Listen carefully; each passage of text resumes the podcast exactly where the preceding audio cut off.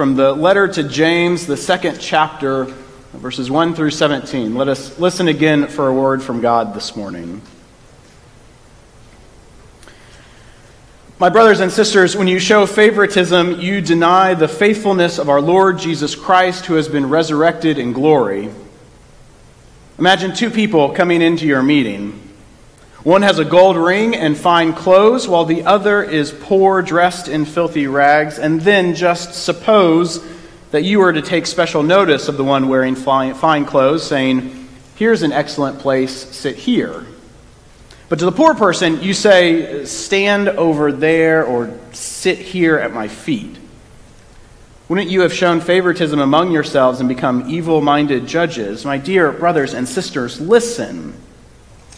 Hasn't God chosen those who are poor by worldly standards to be rich in terms of faith? Hasn't God chosen the poor as heirs of the kingdom he has promised to those who love him? But you have dishonored the poor. Don't the wealthy make life difficult for you? Aren't they the ones who drag you into court? Aren't they the ones who insult the good name spoken over you at baptism? You do well when you really fulfill the royal law found in Scripture love your neighbor as yourself. But when you show favoritism, you're committing a sin, and by that same law, you're exposed as a lawbreaker. Anyone who tries to keep all of the law but fails at one point is guilty of failing to keep all of it. The one who said, Don't commit adultery, also said, Don't commit murder.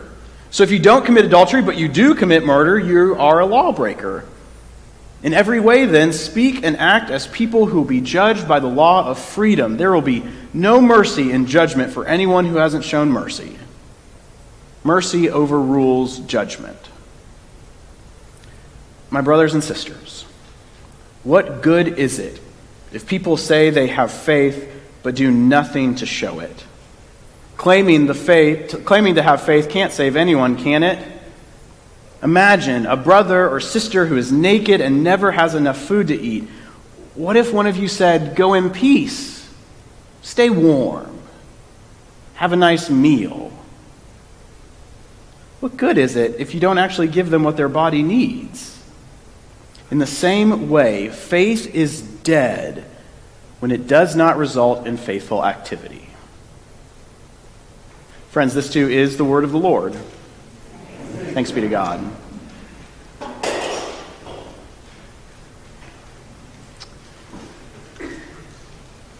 I am now convinced that there is something holy about the church balcony. Yeah, don't get too excited. But there's something about those 12 feet of height above your fellow worshipers that sets you apart. There's something thinner in the air up there that smells a little sweeter, kind of like heaven. There's something about those higher pews that lift you just that much closer to God. In the balcony, there's a sacred silence. I don't know if you knew this. There's a sense of peace that drowns out the noise and the conversations down below, and it allows you to simply be present. You know, even during the week when this sanctuary lays empty, I sometimes find myself leaving my desk in the office and settling into one of those upper pews for that sacred silence. A chance to sit and to be still and to pray. But to be fair, the balcony isn't for everyone. Those folks will tell you firsthand. For some people, they're just too young to appreciate that sacred place. When I was growing up, there was a group of us youth who believed that the silence of the balcony constructed somewhat of an invisible wall between us and the congregation, one that could not be penetrated by laughter or snores or paper airplanes. That was until the preacher stopped his sermon one Sunday morning and only resumed when we had relocated ourselves to the pews where our parents happened to be sitting. But it's not just for youth. Some folks just prefer to be in the heart of the action, to see and be seen, shaking hands, talking about last night's game, welcoming new friends. For those folks, The balcony silence is actually overwhelming and almost claustrophobic, so a seat on the sanctuary floor is where they might call home. Now, in my experience, there's a special kind of person who fits best in the balcony. They tend to thrive in that sacred silence. They prefer a handful of people to the crowds, and they're oftentimes those volunteers who almost never get seen. They work outside of the limelight to make sure that communion bread is baked and ready to go on Sunday mornings, and they arrange bags of chips and cookies for the all church picnic. But there's another aspect that seems to unite these folks. Whether because of their rather elevated position or simply because of who they are, balcony people notice things. Things which those of us down here don't and can't always see.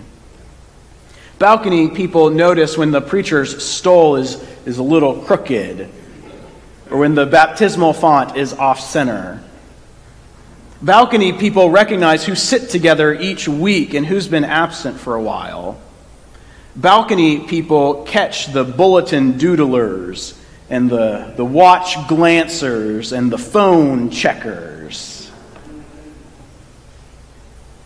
But balcony people also see whose hands clasp a little tighter for prayer, whose hugs hold on for just that one second longer whose body relaxes when we are reminded of God's forgiveness for us each week.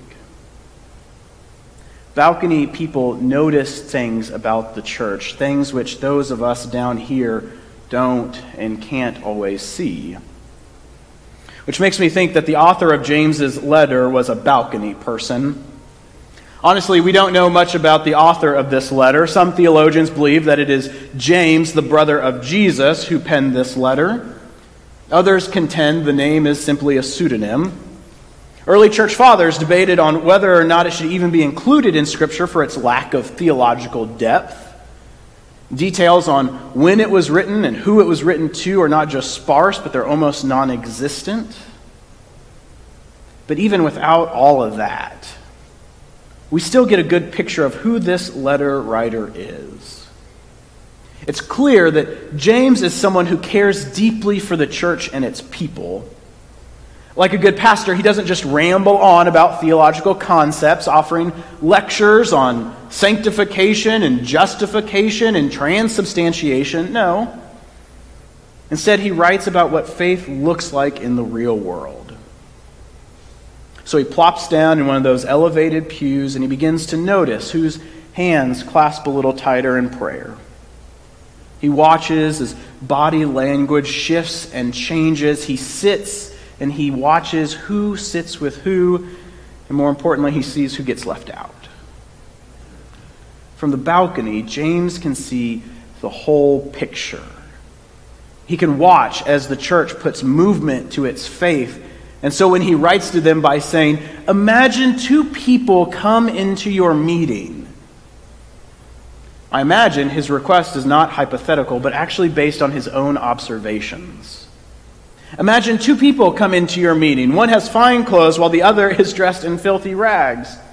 Then just imagine that you were to take special notice of the one wearing fine clothes, saying, Here's an excellent place, sit next to me. But to the poor person, you say, stand over there. Or, or, can you just imagine a brother or sister who's naked and never has enough food to eat? Imagine if one of you said, Go in peace, stay warm, have a nice meal. I'm sure that it's this point in the letter that the people in the pews begin shifting their body weight around and glancing out the corner of their eye to notice who they're sitting next to and whose bellies next to them might be rumbling. It's at this point that they start realizing that his offer to imagine isn't really an invitation to wonder what if, but rather to take a hard look at what is. One commenter on the book of James suggests that this particular congregation has actually fallen prey to the Apostle Paul that they've listened to so many of Paul's sermons outlining the systematic theology of the faith that they've begun to neglect the practical gospel of Jesus. which is probably why James offers this ending to his writing. Faith is dead when it doesn't result in faithful activity. Or, in a more common phrasing, actions speak louder than words. I think many of us know that to be true. A number of years ago, while we were still living in South Carolina, I had a personal realization that I needed to start taking my health a little more seriously. I was overweight, I still am, I was stressed, I was unable to sleep, and I was, I was just downright grumpy all the time. And so I made the decision to start waking up at 5 a.m. three days a week and start working out. I bought new shoes, I bought new shorts. I even bought the, the cup with the little ball in it that you shake up the protein mix in. I did all of it. I even joined a gym. But not just any gym. No, it's not the $10 a month for the treadmill and some, some weights. No, a gym gym. I joined a CrossFit gym. I heard some oohs. Yeah, you know what I'm talking about. The particular one I joined was located directly behind William Brice Stadium, the towering 80,000 seat arena that served as home to the University of South Carolina Gamecock football team. What I didn't know, and as it turned out, though, the gym right behind that stadium also served as the unofficial off campus training center for all university sports. So, on my first morning, this 30 year old overweight preacher whose last athletic venture was getting kicked out of an intramural fraternity soccer game walked into the gym only to be met by a swarm of Southeastern Conference superstars. Texas learned about them last night. As you can tell, I didn't last long. And any spoken desire I had for health quickly faded when I went from just hitting the snooze button every morning to just turning the alarm off altogether. Actions speak louder than words, don't they? I think that's what James is attempting to remind the church he serves and the people he loves by asking them to imagine. Imagine a church. Imagine disciples of Jesus who can say all the right things I believe in the Trinitarian nature of God. I believe Scripture is authoritative and inspired. I trust in Jesus Christ as Lord, but then hit snooze when it comes time to put movement to those beliefs. What does it say about our faith if we profess our praise for a God who gives justice to people who are oppressed, who gives bread to people who are starving, who frees prisoners, who makes the blind see, who straightens up those who are bent low, faith in a God who protects immigrants and helps orphans and supports widows while we sing our hymns and sit on our hands. What it says is that faith is dead when it doesn't result in faithful activity. That actions speak louder than words. As you already know, today is Kickoff Sunday, the start to our new program year. Melanie highlighted a ton of great classes and groups that are going to be meeting starting next week, but there are a whole host of other things going on. There are other classes and choirs and small groups and Bible studies and service projects and advocacy work and committee leadership, all things that help us put movement to the faith we claim here in these wooden pews each week. It's how we give life to this faith that has been handed down to us every generation. So, for just a moment, for just a moment, I want you to close your eyes and just imagine with me. Imagine a community of disciples. Imagine a church. One that is less preoccupied with saying the right things, but actually doing the right things. Imagine a church that commits itself to partnering with God in giving justice to people who are oppressed, in offering bread to people who are starving. Imagine a church that follows God's lead in protecting immigrants and helping orphans and supporting widows, all while we sing our hymns and study our scriptures and attend our small groups and vote on church business. Imagine a church like that. Faith is dead when it doesn't result in faithful activity. Can you just imagine that kind of church? Hmm. May it be so here.